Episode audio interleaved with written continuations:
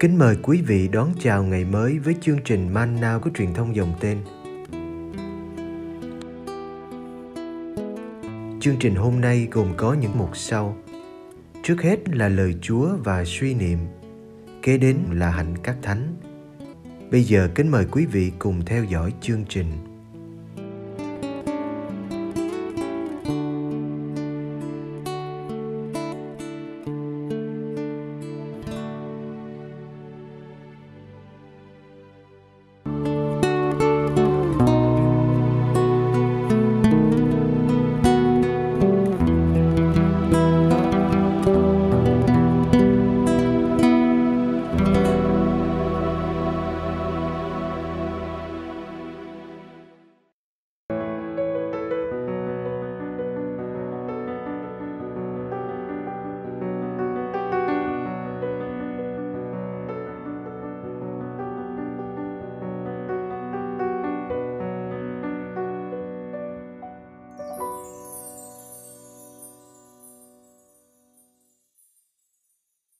Ai thuộc gia đình của Đức Giêsu.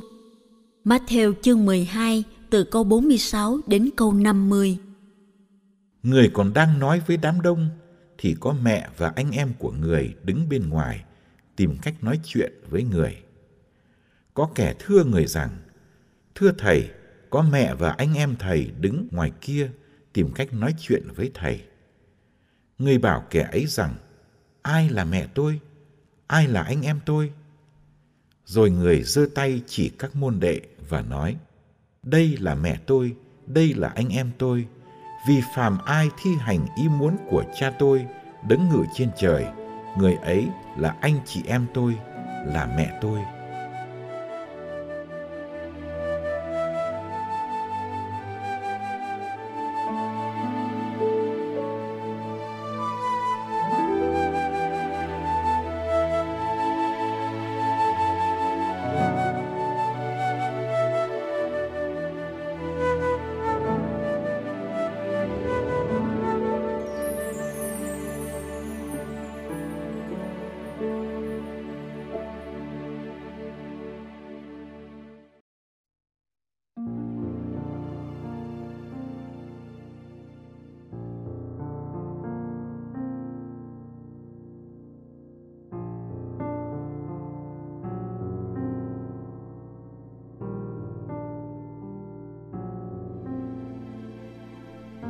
Tin mừng hôm nay có thể làm chúng ta bị sốc. Đức Giêsu đang giảng cho một đám người khá đông. Chắc là họ đứng chen chúc nhau, đến nỗi khó lòng đến gần Ngài được. Chính vào lúc này, thì mẹ và anh em Ngài đến, không rõ lý do. Họ muốn nói chuyện với Đức Giêsu nhưng đành phải đứng ở ngoài có người vào báo cho ngài về chuyện đó. Chúng ta tưởng ngài sẽ ngưng ngay bài giảng để ra gặp mẹ và anh em. Một dọc máu đào hơn ao nước lã. Mẹ ngài hẳn đã phải đi một đoạn đường xa để đến gặp con trò chuyện. Nhưng lạ thay, đức giêsu vẫn tiếp tục giảng. Ngài vẫn tiếp tục nói chuyện với đám đông đang nghe ngài thay vì đi ra nói chuyện với mẹ. Sự quan tâm của ngài nhắm vào những người ở trong đây hơn những người đứng ở ngoài kia.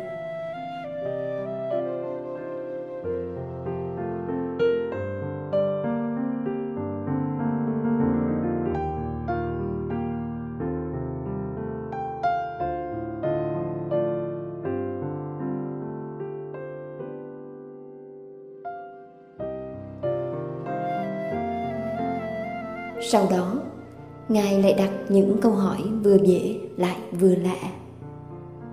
Ai là mẹ tôi? Ai là anh em tôi?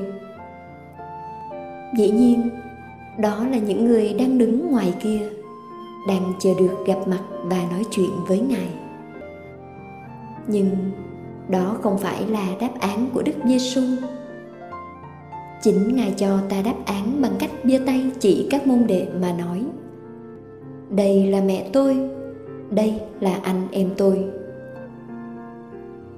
Có một gia đình máu mủ đậm đà đứng ở ngoài kia, và một gia đình mới rất thân thương đứng ở trong này. Đức giêsu không coi thường tình mẫu tử hay tình họ hàng ruột thịt.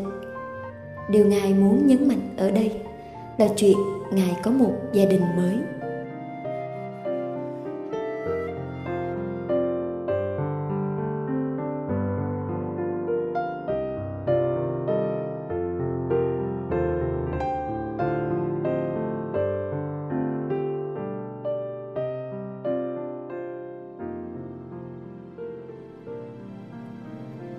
Các môn đệ của ngài thuộc về gia đình này.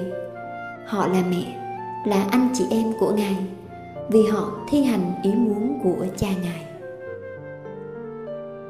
Chính đức giêsu là người con luôn thi hành ý muốn của cha. Ai thi hành ý cha trên trời cũng trở nên gần gũi với người con. Chúng ta có họ với đức giêsu và làm nên một gia đình bao la rộng lớn bỗng nhiên, chúng ta thấy mình gần cha, gần giêsu và gần nhau. Nước trời bắt đầu đến khi hơn 2 tỷ người cơ tư hữu nhận ra là mình cùng muốn làm trọn ý cha, cùng gắn bó keo sơn với giêsu và cùng coi nhau là anh chị em.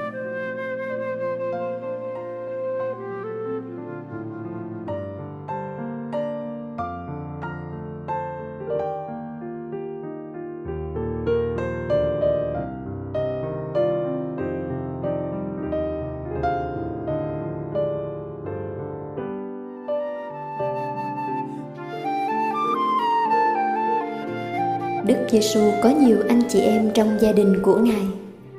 Các phụ nữ thật là chị em của Ngài, dù xã hội Ngài trọng nam khinh nữ. Đức Giêsu cũng không chỉ có một người mẹ tên là Maria. Bất cứ ai sống theo ý cha trên trời trong niềm vân phục phó thác. Bất cứ ai sinh Đức Giêsu ra cho môi trường sống của mình. Bất cứ ai làm cho Ngài lớn lên trong trái tim nhân loại ấy là mẹ Đức Giêsu. Trong gia đình mới là giáo hội của Đức Giêsu, Maria đã là mẹ Đức Giêsu theo ý nghĩa tuyệt vời nhất.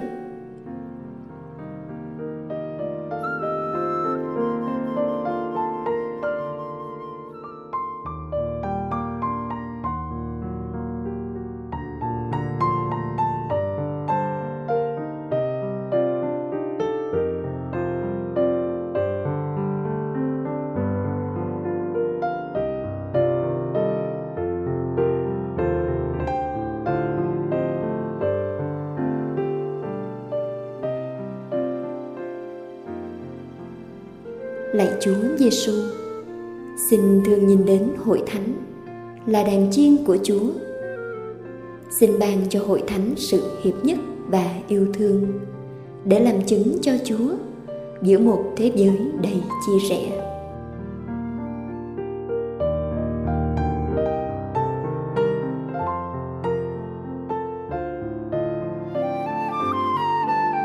xin cho hội thánh không ngừng lớn lên như hạt lúa xin đừng để khó khăn làm chúng con chùng bước. Đừng để dễ dãi làm chúng con ngủ quên. Ước gì hội thánh trở nên men được vùi sâu trong khối bột loài người, để bột được dậy lên và trở nên tấm bánh ước gì hội thánh thành cây to bóng rợp, để chim trời muôn phương rủ nhau đến làm tổ xin cho hội thánh trở nên bàn tiệc của mọi dân nước, nơi mọi người được hưởng niềm vui và tự do.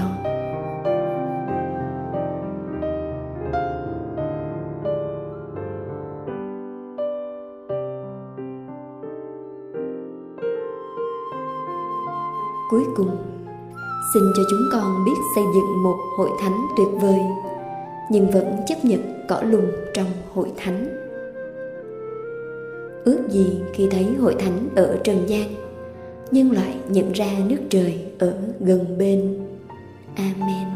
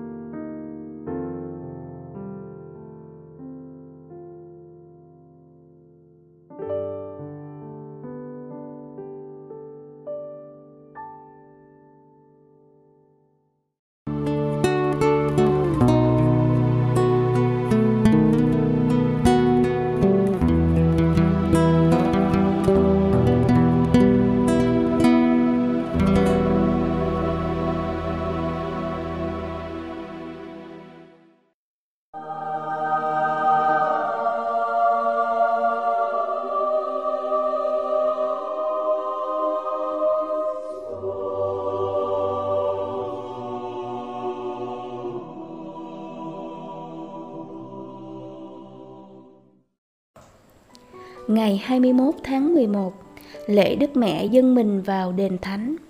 Ngày lễ Đức Mẹ dâng mình được cử hành ở Jerusalem từ thế kỷ thứ sáu và một nhà thờ được xây cất ở đây để kính nhớ mầu nhiệm này. Giáo hội Đông Phương rất tha thiết với ngày lễ này, trong khi giáo hội Tây Phương chỉ mừng lễ này vào thế kỷ 11. Sau đó, có quãng thời gian không thấy ngày lễ này trong niên lịch phụng vụ. Và mãi cho đến thế kỷ 16, lễ này mới được chính thức đưa vào lịch sử giáo hội. Như sự sinh hạ của Đức Maria, chúng ta biết về việc dân Đức Mẹ vào đền thờ cũng qua các văn bản được gọi là ngụy thư.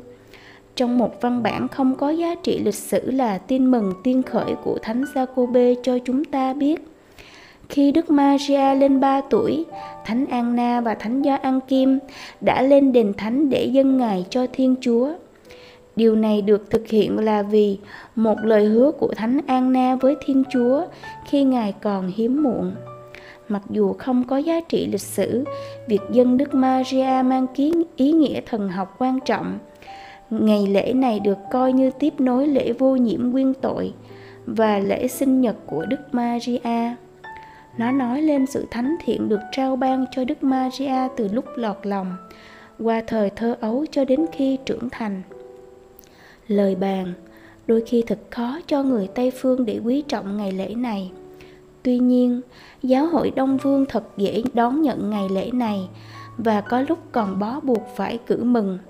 Mặc dù ngày lễ không có căn bản lịch sử, nó nói lên một chân lý về Đức Maria ngay từ lúc đầu đọc, ngay từ lúc đầu đời ngài đã được dâng hiến cho thiên chúa.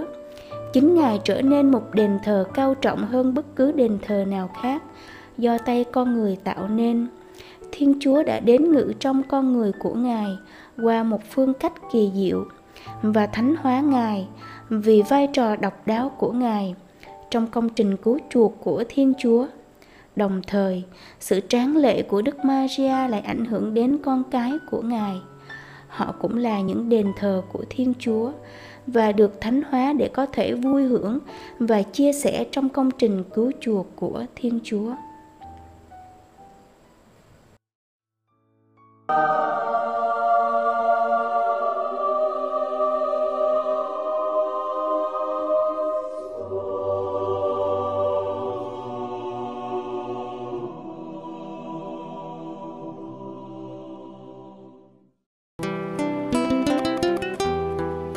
Cảm ơn quý vị đã theo dõi chương trình. Kính chúc quý vị một ngày mới tràn đầy niềm vui và ân sủng của Chúa và mẹ Maria.